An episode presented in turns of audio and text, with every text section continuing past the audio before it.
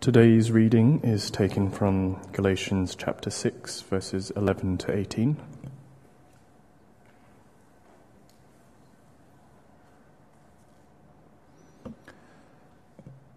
See what large letters I use as I write to you with my own hand. Those who want to impress people by means of the flesh are trying to compel you to be circumcised. The only reason they do this is to avoid being persecuted for the cross of Christ. Not even those who are circumcised keep the law, yet they want you to be circumcised, that they may boast about your circumcision in the flesh. May I never boast except in the cross of our Lord Jesus Christ, through which the world has been crucified to me, and I to the world. Neither circumcision nor uncircumcision means anything. What counts is the new creation. Peace and mercy to all who follow this rule, to the Israel of God.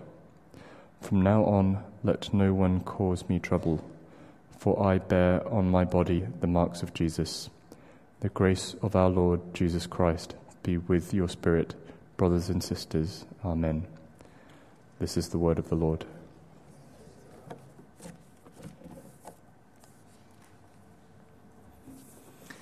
Thanks very much. Um, we are coming to an end um, to the Galatians series.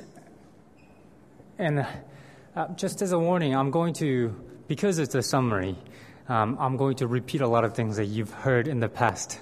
So um, I hope that is still a good way of uh, tying the loose ends and making sense of the entire letter to the Galatians. But if you can keep your Bibles open, we'll go from here to there um, quite often. So um, uh, please do keep it open and let's pray that God will speak to us uh, through this text. Lord, we give you great praise and thanks uh, that the gospel has come and we are freed. And we pray that that freedom is something that we will understand more, that we'll be convicted more, that we will live our lives in freedom uh, for you. In Jesus' name we pray. Amen. 78 years ago, on February 13th, 1938, John Stott became a Christian. Earlier that day, Reverend Eric Nash came to that famed school, Rugby School, and asked all the boys who had gathered there, did you, did you invite Christ to come into your heart? Later that night, John Stott, even though he actually felt at, at first that he was baptized and he was confirmed within the Church of England, he thought maybe I was a Christian already, but he realized that he had kept Jesus at an arm's length. And so on that night, he knelt beside the, uh, beside the bed and asked uh, Christ to come into his heart. And this is what he wrote. He made an experiment of faith, opened the door to Christ. I saw no flash of lightning. In fact, I had no emotional experience at all. I just crept into bed and went to sleep. For weeks afterwards, even months, I was unsure what had happened to me. But gradually I grew, as the diary I was writing at the time, time makes it clear, into a clearer understanding and a firmer assurance of salvation and the Lordship of Jesus Christ. Now, I see many new faces here. If you are new to, the, to this church, I just want you to know this will be many times, one of many that I will mention John Stott. It's because John Stott became one of the most influential Christians of the past century, in the 20th century, writing many books, not just that, having a global ministry um, uh, through Langham Partnership. Uh, at one point, he was dubbed uh, by New York Times columnist uh, David Brooks, if uh, uh, evangelicals were to elect a pope, it would be John Stott. But on that night of conversion, actually nothing happened. He felt no different. He said that he was even unsure of what happened. But the thing is, I can tell you what happened that night. Because what happened to him when he knelt beside the bed and asked Christ to come into your heart, uh, come into his heart, is what happens to all of us as we invite Christ to come into our hearts, as we give our lives to Christ what we, what happens that day is that we become a new creation. We are freed um, from our sinful nature. We receive the Holy Spirit and His power, and we become a people who live by a different rule than the rest of the world. Although Stott didn't have an emotional experience, he later that I mean he wrote there that he became more and more assured of his salvation, and that's not once again because he had some emotional experience. It's because he understood the gospel very well. As he understood the gospel more and more, he became more and more sure of his salvation. And it's no surprise, actually, that um, he wrote uh, uh, the commentary on Galatians. and so much of that shaped his uh, life as well. At the end of the, this letter, Galatians, um, Paul goes back uh, uh, to the gospel and to the, uh, to the issue that brought him to, prompted him to write this letter uh, take a look at verse 11. So, in those days, um, these uh, letters were dictated uh, to a scribe, and professional scribe uh, uh, wrote them down. But at this point, uh, Paul takes the pen himself. And he says, See what large letters I use as I write um, to you with my own hand. Those who want to impress people by means of the flesh are trying to compel you to be circumcised. As he signs off, he goes back to the issue of circumcision and our relationship then to the law overall. He said that throughout the letter, that actually circumcision, uncircumcision, that's not what matters because we have been freed from the Mosaic law. We no longer have to keep, we no longer have to keep to the letters of the law. As long as we are under the law, Paul has said that we are actually enslaved, enslaved to the law and to our sinful nature. And I'm sure you know the feeling, and I'm sure uh, you've heard about Martin Luther. I've quoted him once before. Martin Luther was tied to the law. He wanted to please God by doing the right things. He often fasted for three days um, uh, without eating anything. Um, and he says, uh, the, the biographer, Roland Bainton, we have a great biography of uh, Martin Luther in the bookstore called Here I Stand. Uh, to take a copy if you want to read more about Luther's life. But he says that the season of fasting were more consoling to him than those of feasting. Lent was more com- comforting than Easter. I mean, think about that. Season of Lent, a time of uh, self discipline was more comforting to him because he was focused on the law. He was trying to do the right things, and that was more consoling to him than Easter when Jesus rose again from the dead. He laid upon himself vigils and prayers in excess of those, spirit, uh, those stipulated by the rule. He cast off the blankets permitted him and well nigh froze himself to death. At times he was proud of his sanctity and say, I have done nothing wrong today then misgivings would arise. Have you fasted enough? Are you poor enough? Luther said himself, I was a good monk and I kept the rule of my order so strictly that I may say that if ever a monk got into heaven by his monkery, it was I. If I had kept on any longer, I should have killed myself with vigils, prayers, reading, and other works. This is the problem with the law. If you tie yourself to the law, when is it ever enough? When have you fulfilled the law so strictly that you can say, I stand without any fault in front of God? The answer is, we can't. It is never enough. Once we start relying on our works, on the law, obedience to the law, the only time when we feel even the brief of brief bit of respite is maybe you have a, a day, maybe two, when you think, yeah, actually, I haven't done really anything wrong but then maybe the pride creeps in, or something goes wrong right away. And even uh, we cannot keep the law perfectly. In fact, this is what he points to in verse 13. There, he says, Not even those who are circumcised keep the law. You see, the people who are keeping that part of the law, circumcision, Paul's saying even those people cannot keep the whole of the law. They're focusing that one, on that one aspect. And he gives the motivation, the reason why. It's so that they could boast about the flesh. If so, it's so that they could say, actually, look how many people have become Christian. Look how many circumcisions there are. It's a bit of a, you know, it, sometimes it's the same reason why we keep track of how many baptisms were done and how many people were converted, gave their lives to Christ. We want to give, we want to boast about these things. But this is not how one becomes a Christian. This is not uh, how the, the, the, the real sign of having become a new creation. So throughout the letter, to the Galatians, Paul has said that we are not justified. We are not made right in our relationship with God by what we do, but by faith in Christ, what he has done for us. Even then, he pointed to how, to remember, he said, even Abraham, the person who received the covenant of circumcision, even he was justified by faith in, uh, by faith in God. Uh, Abraham believed God and was credited to him as righteousness, back in chapter 3, verse 16, quoting from Genesis 15. He then told us that law was given to guide us, but not only to guide us, but as the law was given, it guides us, but it also tells us that we cannot keep the law ourselves. It also points to our sinfulness. And he says this was a guide to lead us to Christ because it tells you as he it guides you that you cannot do it by yourself that somebody has to do it for you. It leads us to christ.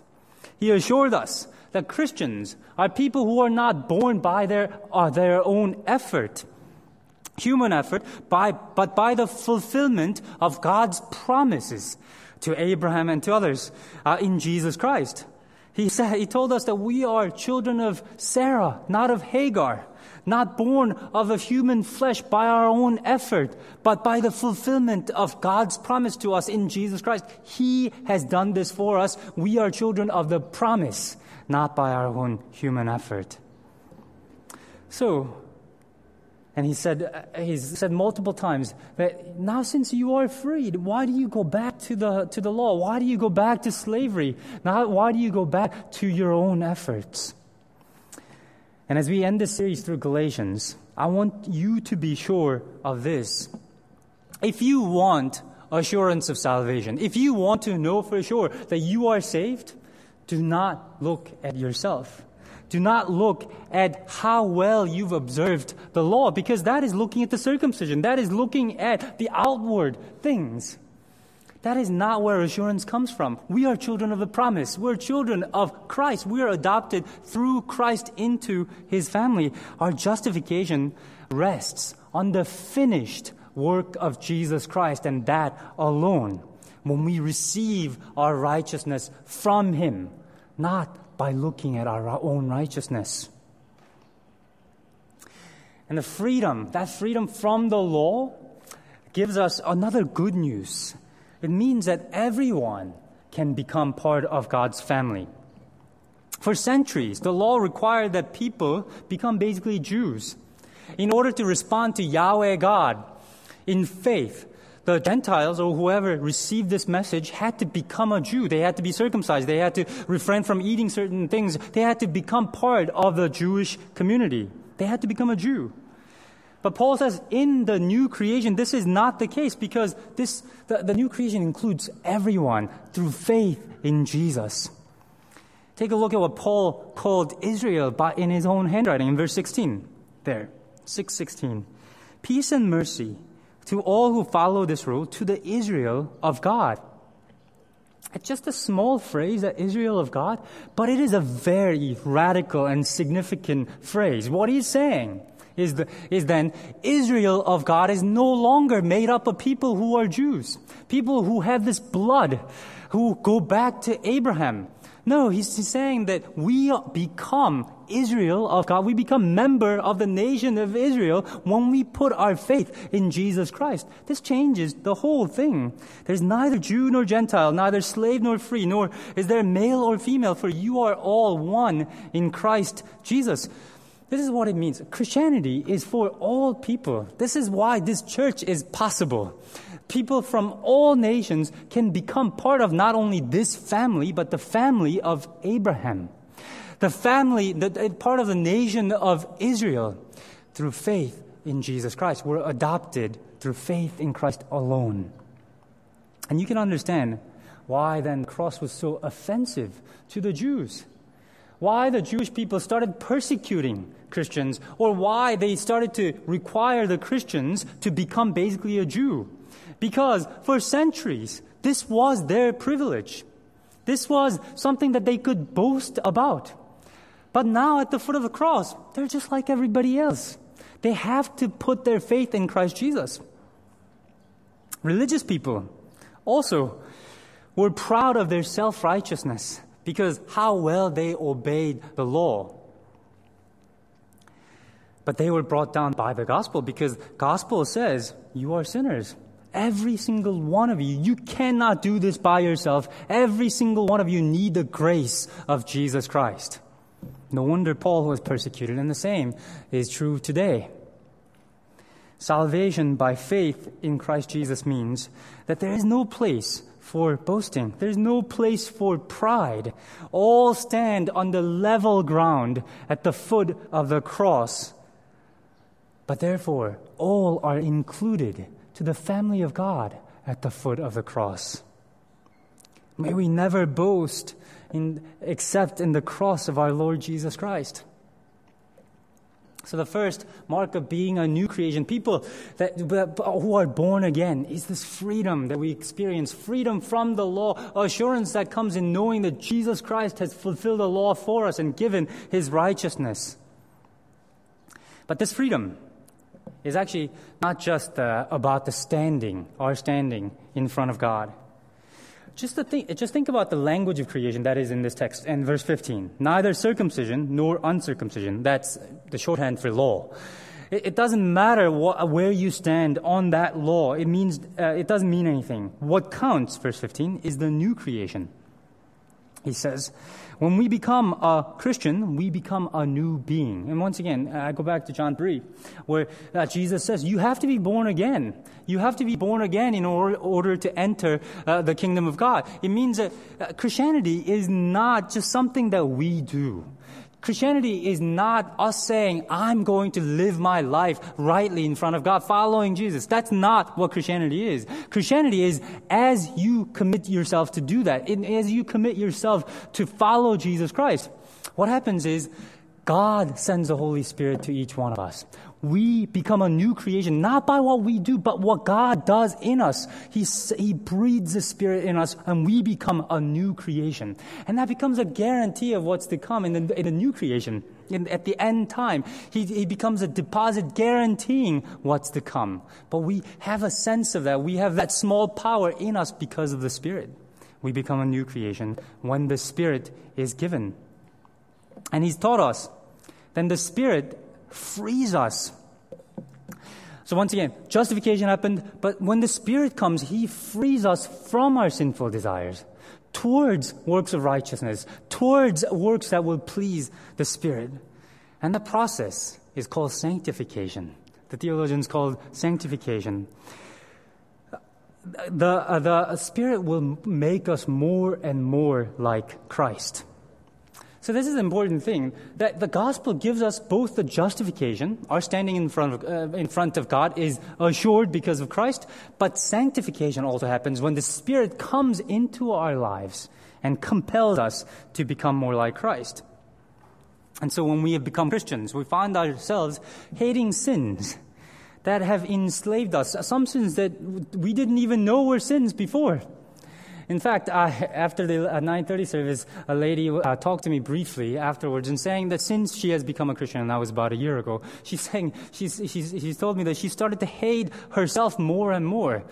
Um, and this is actually work of the Spirit in that way that God points us, point us, the Spirit points to our sinful nature and He increases our hatred towards our sin. In our links groups, uh, members have talked about um, uh, uh, taking pens from workplace or um, uh, uh, buying things that are not necessary um, or uh, being ruthless in the workplace. These things that were taken for granted before now becomes unacceptable. It's something that they don't want to do anymore. That's Spirit's work. It points us to our sinful nature. But then it also turns us against flesh, but also towards the, the works of the Spirit.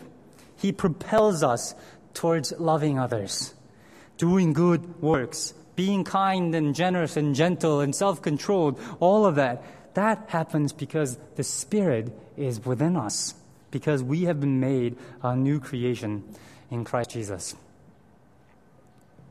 Now,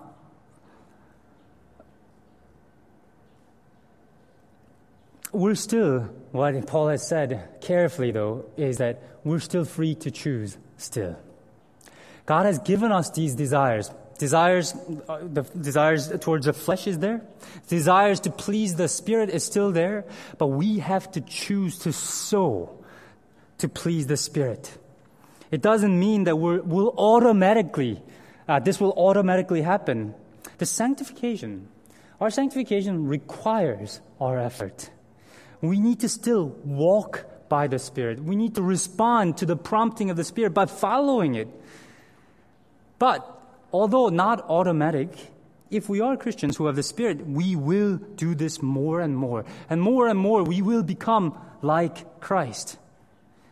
And that's why, where the real freedom is anyway, becoming more like Christ. The fruit of the Spirit is love, joy, peace, patience, kindness, goodness, faithfulness, gentleness, and self control. Against such things, there is no law. And if we are a new creation, the Spirit of Christ will produce the fruit of the Spirit. We acknowledge, of course, that we're all work in progress.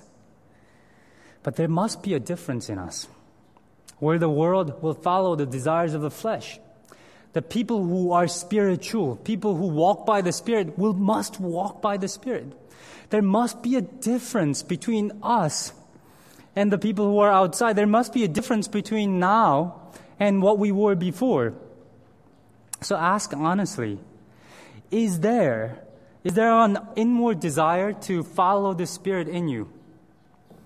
Is there in you a hatred towards sin? Do I really want to become more like Christ? And as we follow the Spirit, ask yourself, do I feel more free as I do this? Because it should, because that is our now new nature. Do I feel more free as I become more like Christ, or do I feel like still it, it, things are, um, I'm, I'm, not myself? And is the fruit of the Spirit growing in my life? Not just the ones that are, you are naturally, um, but the ones that you are not naturally. Patience, for me, that's um, self control, uh, anger. Here's the thing Justification happens by faith in Jesus Christ. And God, God who has justified will sanctify us. But if you don't see any fruit of sanctification, it might be that you're not Christian. You have to ask yourself this serious question about yourself. You might not actually have put your faith in Christ Jesus and go, went to go follow, uh, decided to follow Him because when you do, the Spirit comes you become a new creation. There should be a difference in your life. And if there isn't, you have to ask, Am I really saved? John Newton, the writer of the, the, the hymn Amazing Grace, uh, and once a slave trader um, said, I am not what I ought to be. I am not what I want to be. I am not what I hope to be in another world. But still, I am not what I once used to be. And by the grace of God, I am what I am. Yes, we're not quite all there, but we cannot be the same person if we have the Spirit in us, because we are new creation. What then is our relationship to the law?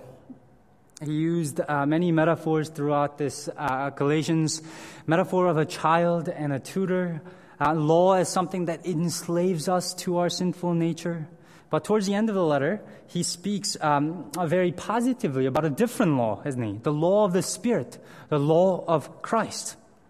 The law of the Spirit is something um, that the people who are a new creation are inclined towards naturally because of the Spirit's work in us.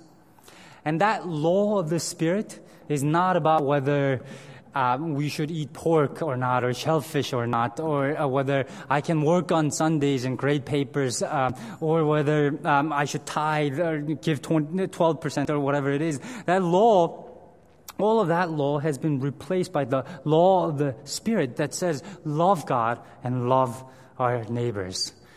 That law has replaced the Mosaic law. And as Paul closes um, this letter, he talks about it again. Uh, take a look at verse 15. There, it says, neither circumcision nor uncircumcision means anything. Once again, the law, it, it, it's, that's done.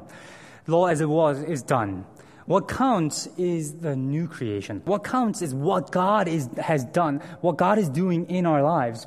Uh, um, and that's what he's doing. And it, it might, the new creation doesn't have the word law, but actually, if you remember, if you've been paying attention carefully, or if you're re- reading through Galatians carefully, you know that he said something like this before, and back in chapter 5. Remember in chapter 5, verse 6, he says something very similar. For in Christ Jesus, Neither circumcision nor uncircumcision has any value. The only thing that counts is faith expressing itself through love. Well, which is it? The new creation or faith expressing itself through love? Because he says only thing that counts. Yeah? But of course, the answer is both. He's saying that the, if you are a new creation, you will have faith that expresses itself in love. You will love if you have the Spirit. You will love if you are a new creation. That's what he's saying. And later on in that chapter, in chapter 5, verse 14, he summarized the law love your neighbors as yourself. Here's what this means, too that it's easy to think that Christian life is between you and God. It's about my justification, my standing in front of God. Christ has paid for my sins. It's easy to think that it's about my sanctification, my relationship with God. I'm become, am I growing more holy like Christ, or am I not becoming holy like Christ? But actually, what he's saying is that faith expressing itself in love means that it's not about just me and God. If we have this faith, we are bound to love others. We are bound to a community of believers and to the world outside to, uh, th- th- that, that we love. We are bound to others because we uh, come to love others. The outward sign of loving Christ is loving, loving our neighbors. So Christianity is never a solo endeavor. You cannot be a Christian alone because you cannot love alone. And if you love only at your convenience, you know, coming to church and, you know, going uh, away, doing things on your own, that's not being a Christian. That's not love either. That's selfishness, feeling good about myself, doing things on my own time. Loving means taking on, sharing each other's burdens when we don't want to. Because God has bound us into a community uh, of people whom we love. And that loving, how hard that is, is what verse 17 is about. There have been lots of uh, debates and myths about this verse where Paul says, Let no one cause me trouble, for I bear on my body the marks of Jesus. You might actually even know the uh, Greek word for marks um, here because the, that word is stigmata, stigmata. And you might have heard legends about things like this. St. Francis of Assisi is supposed to have had stigmata or the signs of the cross appear on his body, physical body. So signs of crucifixion, the nails and, uh, and the feet, um, crown uh, of thorns appear on, on his body. During the Holy Week in Philippines, there are many who also seek the signs of the cross. They flagellate themselves, or I know that there are people who actually even get crucified. This happened this past year, even. This, of course, is all nonsense. Paul's not talking about any physical signs of the crucifixion appearing in our bodies. The marks of Jesus that Paul's talking about is the marks that we get while following the, on the path of the cross, loving others self sacrificially. That's what he's talking about. Because being a Christian means the Spirit comes in our lives and puts us on that path of the cross to love others selflessly. As he followed Christ, Paul was flogged, received lashes of beating. He was bitten by snakes. He went through hunger and thirst. Um, as Christ was persecuted, Paul was persecuted. As Christ at times had a really uh, tired time, uh, Paul was uh, grew weary. Just as Christ kept on loving, Paul kept on loving, and he had the marks to show for it. And his opponents in Galatia wanted the marks of Jesus, following Jesus, to be circumcision, an outward appearance thing, thing that we can tick and say that is done. But Paul is saying that is not the case. Marks of, marks of Jesus Christ is a sign of being a new creation, people who are born again, who bear this, uh, who love others self sacrificially and bear the marks to show for it. So if you've had days when you loved others in the community, uh, people around you, and you just were so exhausted and tired, that's what he's talking about. That's the mark of Jesus. If you've been persecuted because you love Christ, um, and the world persecuted you, persecuted you. That's the, that's the marks of Jesus. If you've thought about quitting children's ministry, youth ministry, um, personal ministry of loving and caring for other people because you were so exhausted, that's the marks that he's talking about. That's the marks of Jesus. If you've forgiven people whom you really, everything in your body says, don't forgive this person, and you forgave them, and you were hurt by that, and you bore, bore the cost of that forgiveness, that's the marks of Jesus. It's marks of loving others and following the path of the cross self sacrificially. That is marks of Jesus Christ.